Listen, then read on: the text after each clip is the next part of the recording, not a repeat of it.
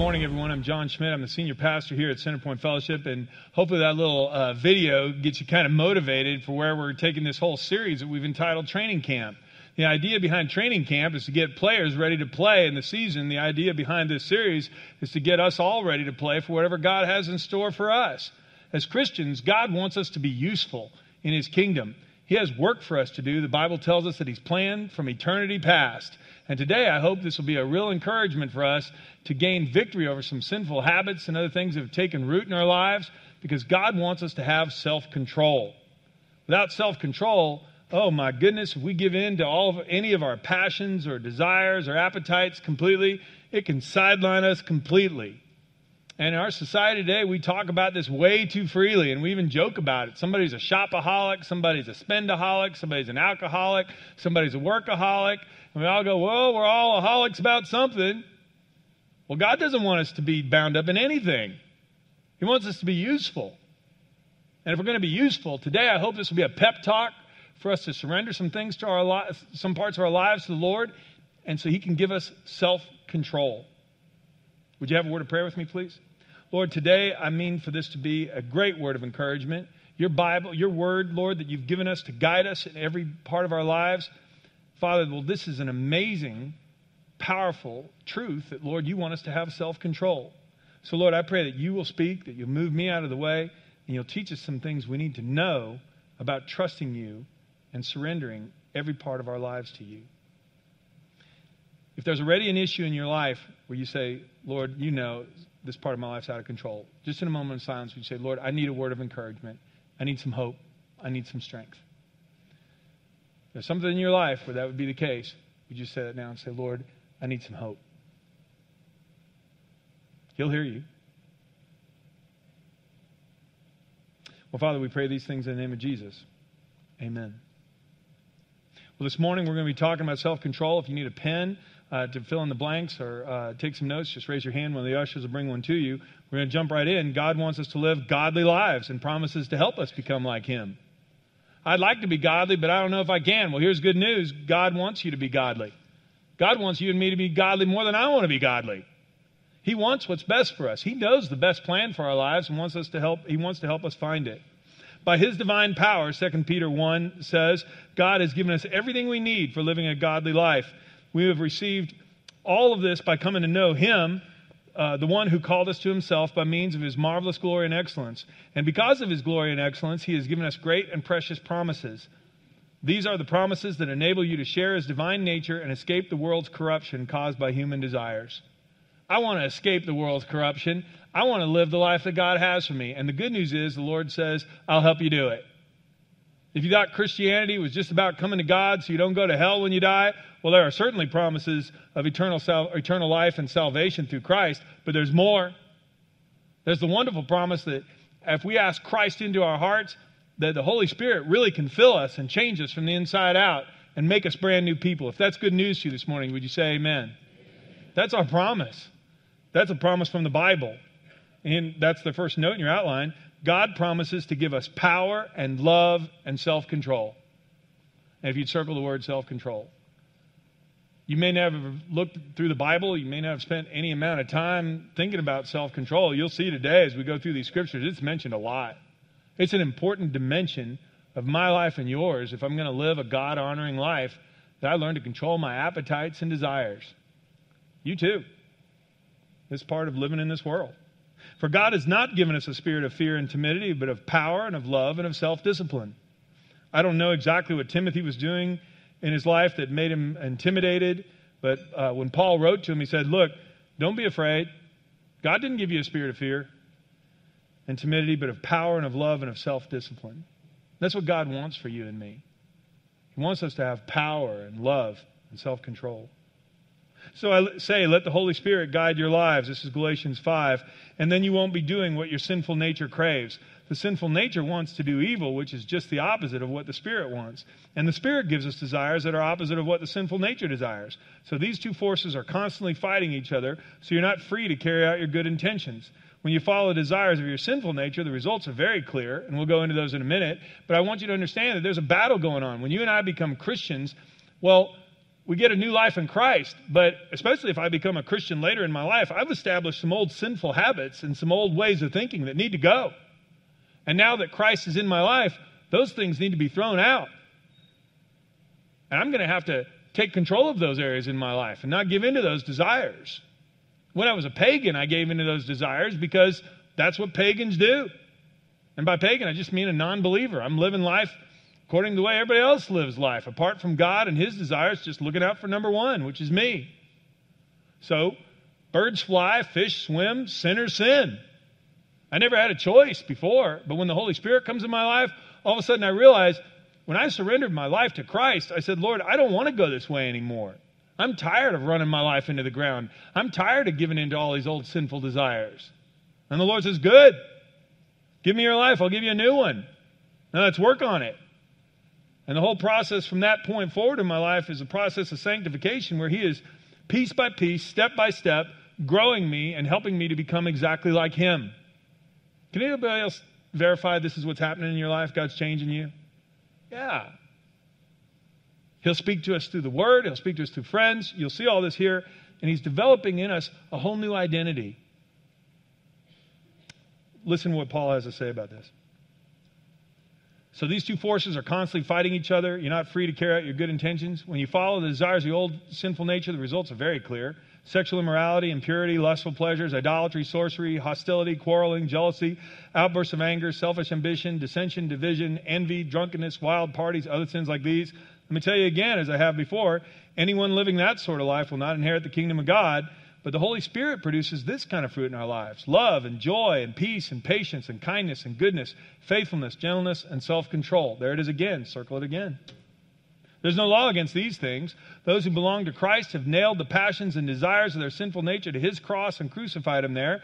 Since we're living by the Spirit, let's follow the Spirit's leading in every part of our lives. So, again, this is what happens when I come to Christ. I say, Christ, I'm a sinner. I've tried to run my own life, I've messed it all up. And so I come to Jesus and I nail my sinful passions to the cross and say, Forgive me, because that's where Jesus paid for the penalty for those sins. But then I say, Well, God, show me how to live a life free of those things. Fill me with your spirit. I surrender this to you. I don't want to live this way anymore.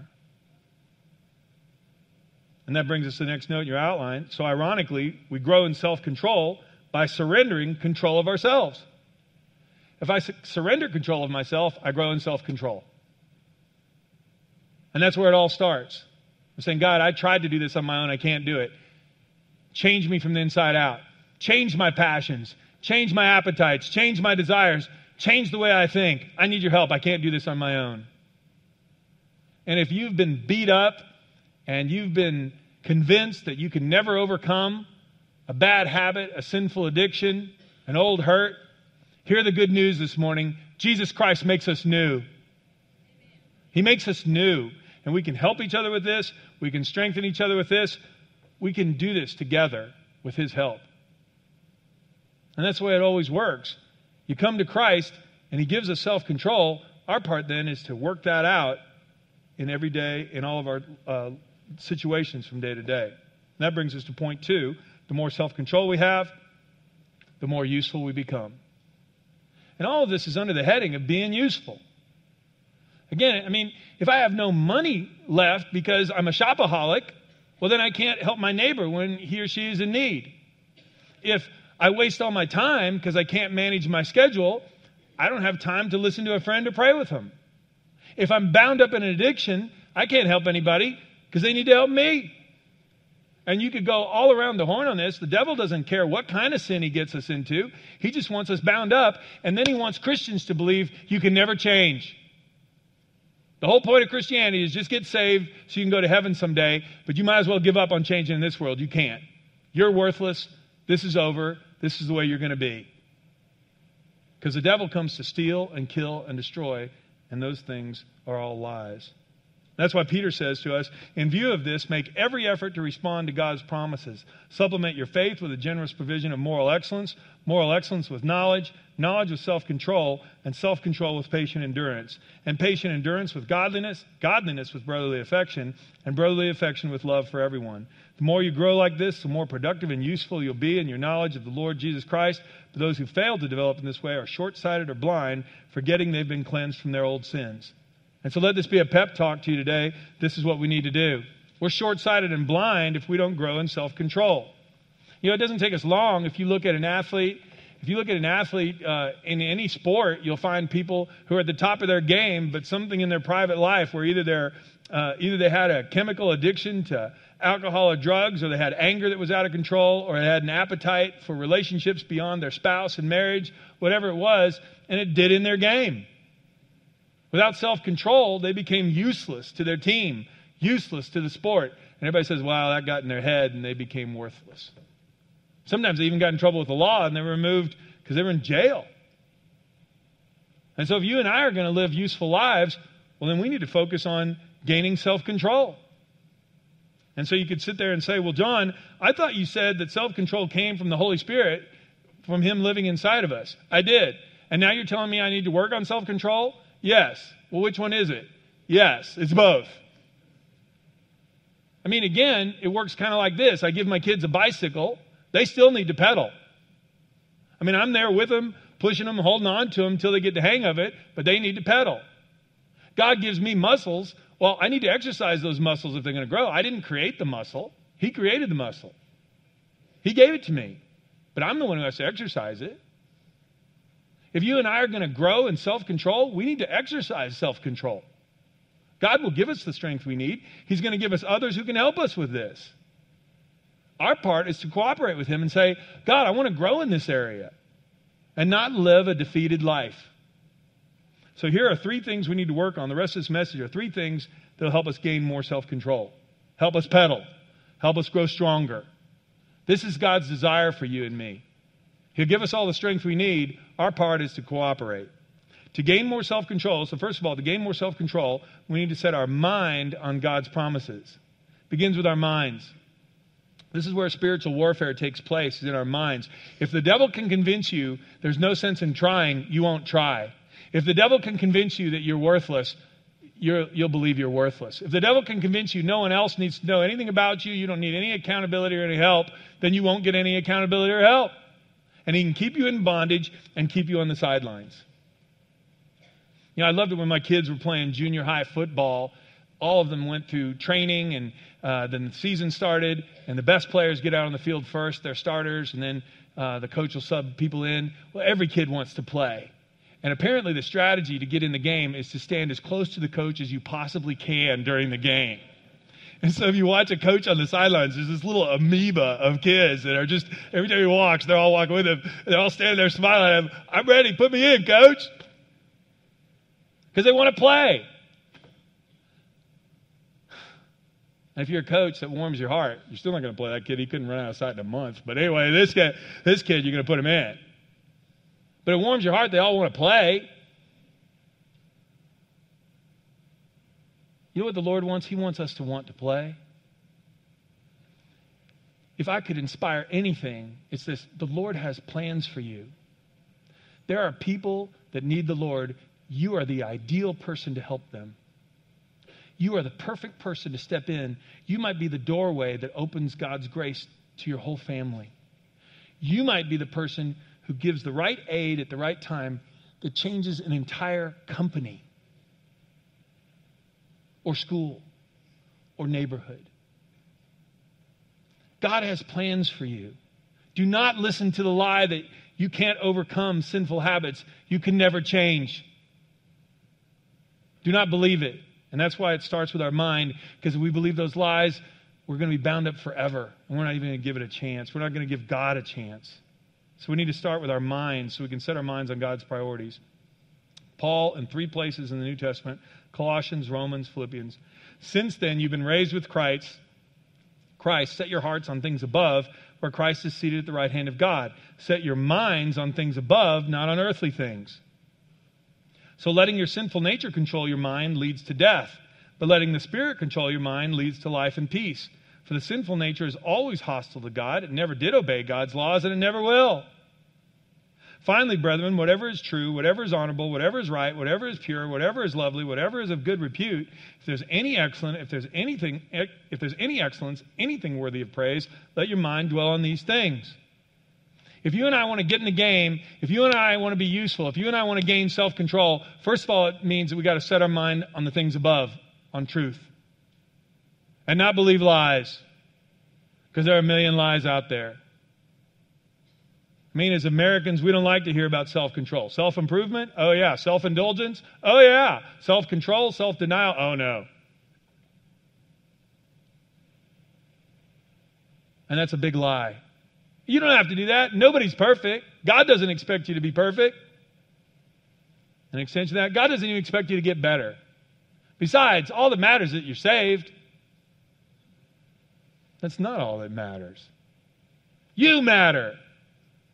Your spouse matters. Your kids matter. Your best friend matters. And God wants us to be a part of being salt and light to the whole world. If I'm sidelined by some indulgence that has control of me, some appetite that's just running away with my time and my money, or even my health, I'm useless. And so we've got to get our mind set on the things that are true and right. And that brings us to a life application. A time tested discipline that helps us develop control of our minds is a daily quiet time, a daily devotional. 15 minutes at the start of the day, 30 minutes if you've got it, where you read the Bible, listen to what it says, write down a few thoughts in a journal so you won't forget it. It's like manna for the children of Israel in the wilderness, just enough food for the day. If you and I will do this every day, God will speak to us every day. So he's going to tell me how to get my appetite under control. He's going to tell me how to get my money under control, all in those just those 15 minutes. Well, no. I mean, there's other opportunities. I mean, we have celebrate recovery uh, sessions for people who struggle with addictions. We can help you find those. We can help you find financial peace sessions to gain control of your spending. We can help you with all sorts of things. If you struggle with alcohol addictions or other things, we can help guide you to the right place and get you counseling and prayer and all sorts of things. But it starts with getting our attitude right every day. And if I read the Bible every day, it'll show me my motives. And it'll point out things in my life that aren't right. And yours too.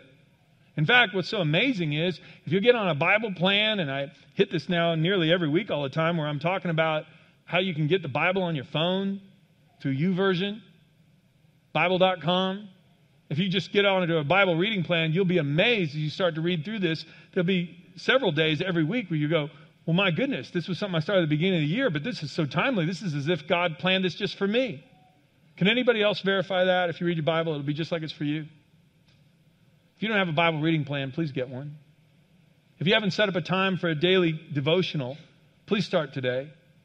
To gain in self control, I need to focus on truth. And if I will focus on God's truth first, He'll guide me into more truth all throughout the day because He'll expose my bad attitudes and wrong thinking. If I'm going to surrender the things that need to be surrendered, it starts with my mind. Secondly, to gain self control, we need to intentionally set limits on all of our desires, healthy limits. I need to set healthy limits on my desires, and so do you. There is no single desire in our life that we can just give its head, you know, like a horse, just let it go wherever it wants to go. We got to rein it in. There's no single desire I can just let it go whenever I want. Paul says, Do you not know that those who run uh, in a race all run, but only one receives the prize? Run in such a way that you may win. And everyone who competes in the games exercises self control. Please circle that. There it is again, in all things. In what? In all things. An athlete does this, he says, they do it to receive a perishable wreath, but we an imperishable. An athlete will train himself, exercise self discipline, both on the track and off the track, so you can compete for a trophy or a medal that'll tarnish or get lost or be given away after he dies. But you and I, Paul says, we're, doing, we're involved in this for an eternal prize. The souls of our best friends, our neighbors, our kids. Therefore, run in such a way as not without aim. That's how I run. I box in such a way as not beating the air, but I buffet my body and make it my slave, lest possibly after I've preached to others, I myself should be disqualified. And Paul says, Look, I got to train my body. I got to say no to some of my desires if I'm going to be all that God wants me to be. And that brings us to the note we need self control in every area of our lives. Every area. If you came here today and didn't want your toes stepped on, please leave now because you're about to have your toes stepped on. I picked a number of different scriptures here. There's not a one of us that's going to get out of the room unscathed. Because the Bible says that, um, warns us that we need control in many areas of our lives. Here we go. The wise have wealth and luxury, but fools spend whatever they get. Some of us, we need to control our spending. We don't have a budget, don't have any idea where all our money's going and it sidelines us. We'd love to be involved in missions. We'd love to help somebody when they're in need, no money left over, nothing to give. The Bible says we need to control our spending. If you need help, please call us. Financial Peace University starting this fall. Here's another one. Don't join those who drink too much wine or gorge themselves on meat, for drunkards and gluttons become poor and drowsiness clothes them in rags. The Bible says that if we drink too much or eat too much, we sideline ourselves. We have an eating problem, an obesity problem in Alabama. Obesity is over 32% now in Alabama. 10 years ago, it was 27%. When I moved here in 1990, it was 11%. We have three times as many obese people in Alabama as we did 25 years ago when I moved here. I mean, I hope you caught it before. It says, Paul said he ran in such a way, he boxed in such a way as not beating the air, but I buffet my body. That's not buffet my body. I just want to make sure we understand the translation. Well, I thought he buffeted his body. I buffet mine twice a week. That's not what it means. Hey, we're going to have to say no to some of these desires. And you might have said, well, I can't control, gain control over this. There are plenty of people that would tell you when they finally surrendered their eating and things, they ate when they felt insecure. They ate when they needed comfort. They never ran to God when they needed comfort. They never ran to God for their security. If you struggle with this, please talk to one of our site pastors. We can help you get in groups that can help you with this. I told you this is, I mean, it goes on. If you claim to be religious but don't control your tongue, you're fooling yourself and your religion is worthless. So, John, you're telling me not controlling my tongue can ruin my life? Do I need to defend that? Is there anybody here that doesn't believe that? Good heavens. Control your temper, for anger labels you a fool. See, again, the devil doesn't care if you spend too much, eat too much, drink too much, talk too much. He doesn't care. Just don't change. That's just the way I am. I'm just a hothead. My dad was a hothead. I'm a hothead. That's just the way I am. Sideline. Why don't you want to go to church with me? Because you yell and scream at your family in the front yard. I don't want to be like you.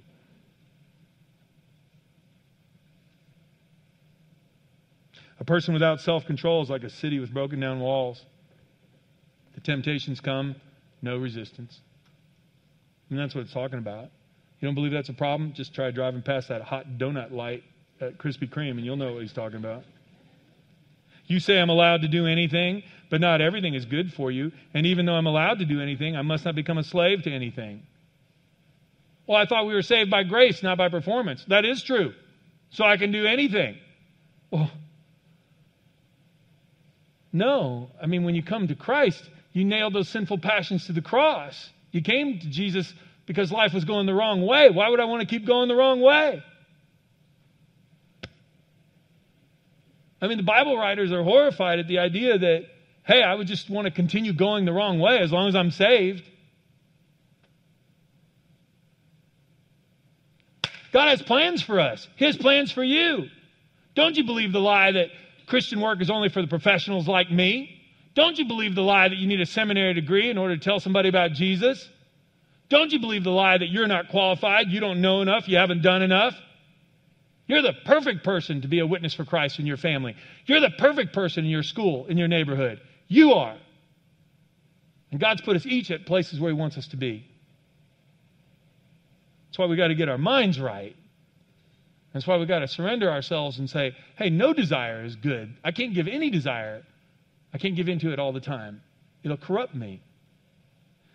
An evil man is held captive by his own sins. There are ropes that catch and hold him. He will die for lack of self control. Please circle self control. He'll be lost because of his great foolishness. Any desire can become harmful. Yeah, even love for our kids.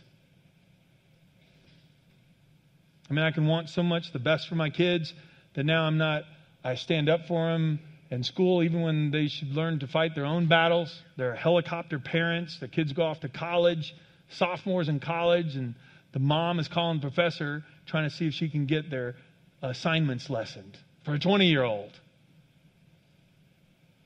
And I talked to a college professor long ago, and he said that actually happens. The desire is to love the kid, but now it smothers them. Any desire can be carried too far. So here's a life application. Two time tested disciplines that help develop self control are fasting and observing the Sabbath. Just saying no to desires, just so we get in the habit of saying no. If you write in the margin, saying no. Fasting is saying no to food for a day or for a meal. I fast one day a week myself. I eat dinner. I don't eat till the next dinner. I mean, dinner the next day. And you'd be amazed at how many times in a day I can walk to the refrigerator and stand there and realize I don't even know why I'm here. Because we are so used to indulging every whim, every appetite. And so now, if I don't have a meal scheduled, well, then I got a whole extra hour for an extra quiet time, extra prayer. That lunchtime now becomes an additional prayer time. So I can take my mind off myself and onto the things of God. But I have to say no. Now, on the back side of your outline, you'll see a, a resource here. It's called Fasting for Dummies. There's a website. That's what it's actually called. Because most of us in America don't know anything about fasting. We know about feasting, we just don't know fasting. You mean skip a meal on purpose? Why would I want to do that? To tell my body no. We won't die if we miss a meal. And if for some reason you have a health condition, you can't fast, you need to eat regularly, okay, fine. Fast from this for a day. Fast from social media. Don't get on Facebook for a whole day, one day a week. John, I can't do that. You and I will be amazed if we turn these things off for a whole day, how much time we waste. How about television? I told you, I mean, I can keep going until we all feel guilty.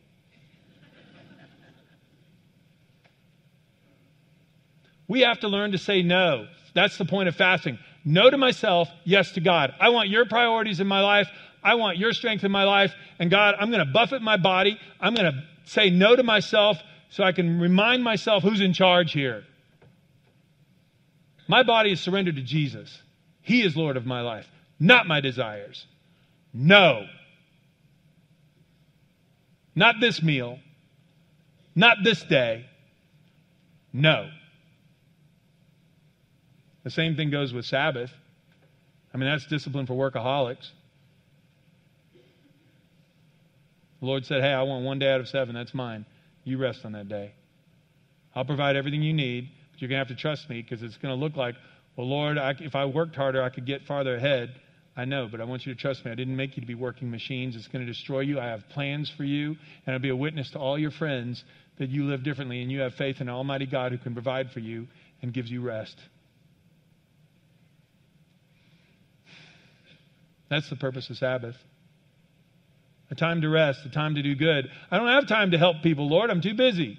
We'll take a day of rest, get some sleep, rest, even use part of it to do good that day. Jesus did.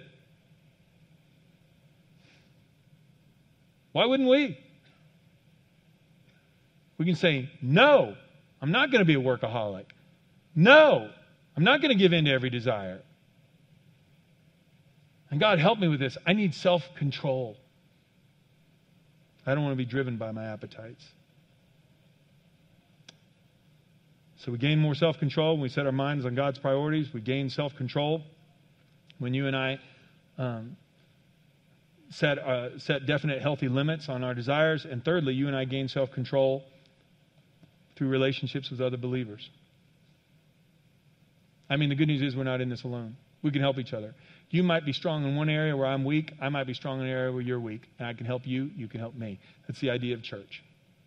It's why we sell connect groups here over and over again. If you're not in a connect group, please get in one. We're forming them right now. Let us consider how we may spur one another on toward love and good deeds. Let's not give up meeting together as some are in the habit of doing.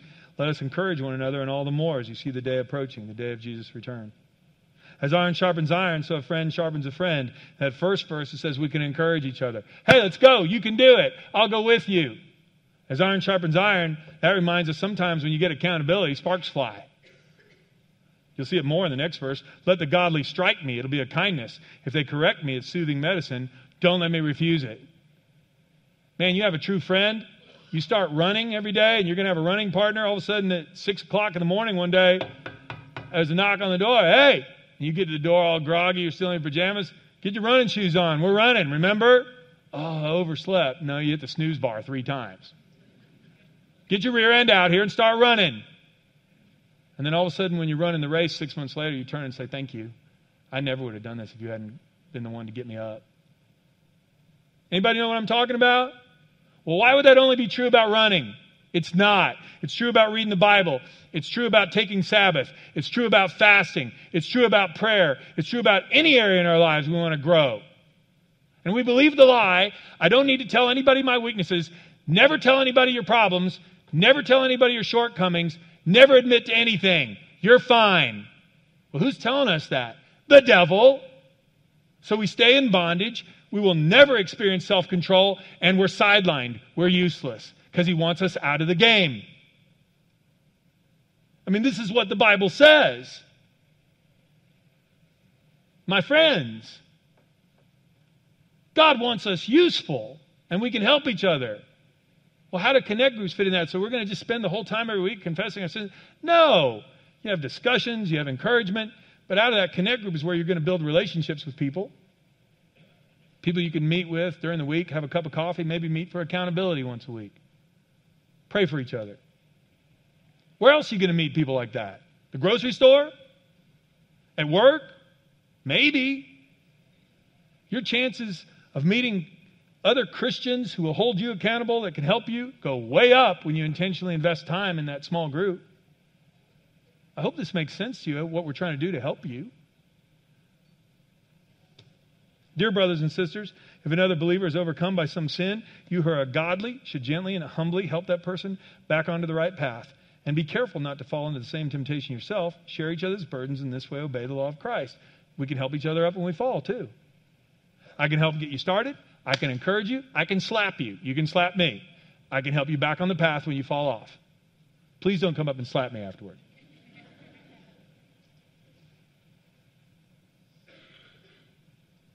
Let's go.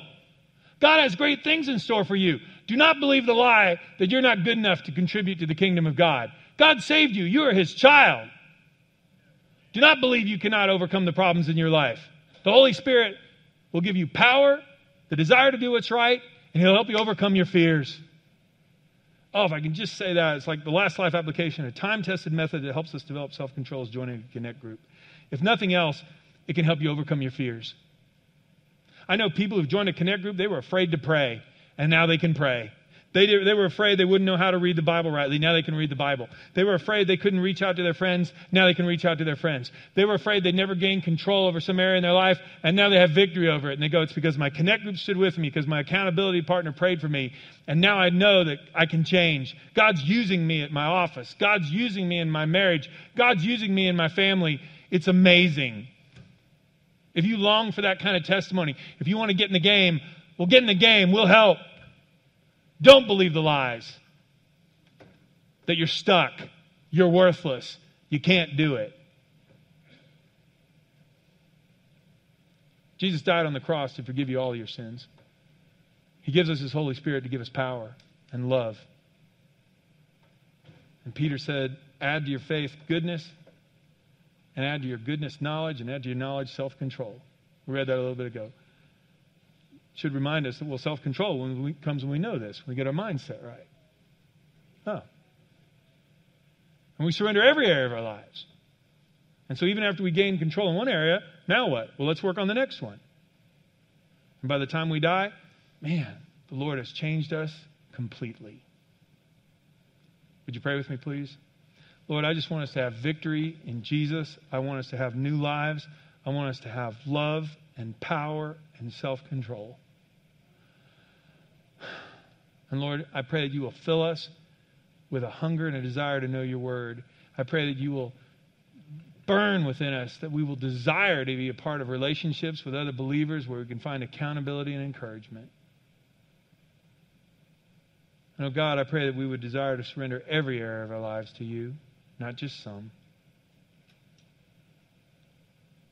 Again, if there's an area in your life where you know it's out of control, it's controlling you, could be fear, could be food, could be money, could be alcohol, could be pornography. Whatever it is, would you surrender it to the Lord right now? If you know something's controlling you, would you say, God, you know this is controlling me? I nail it to the cross. Jesus died for this sin, and Lord, I nail it to the cross, and I want to leave it there.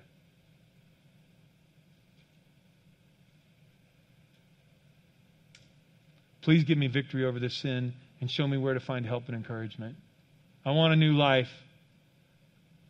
I want to be useful for your work in this world, Lord.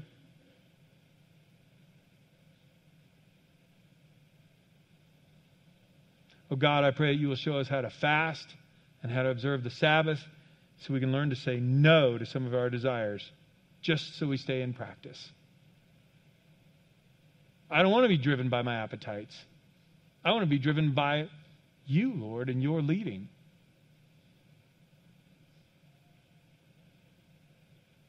God, you gave me the bike, now help me pedal. You gave me the muscles, help me get them strong. You gave me self control, Lord, help me exercise it.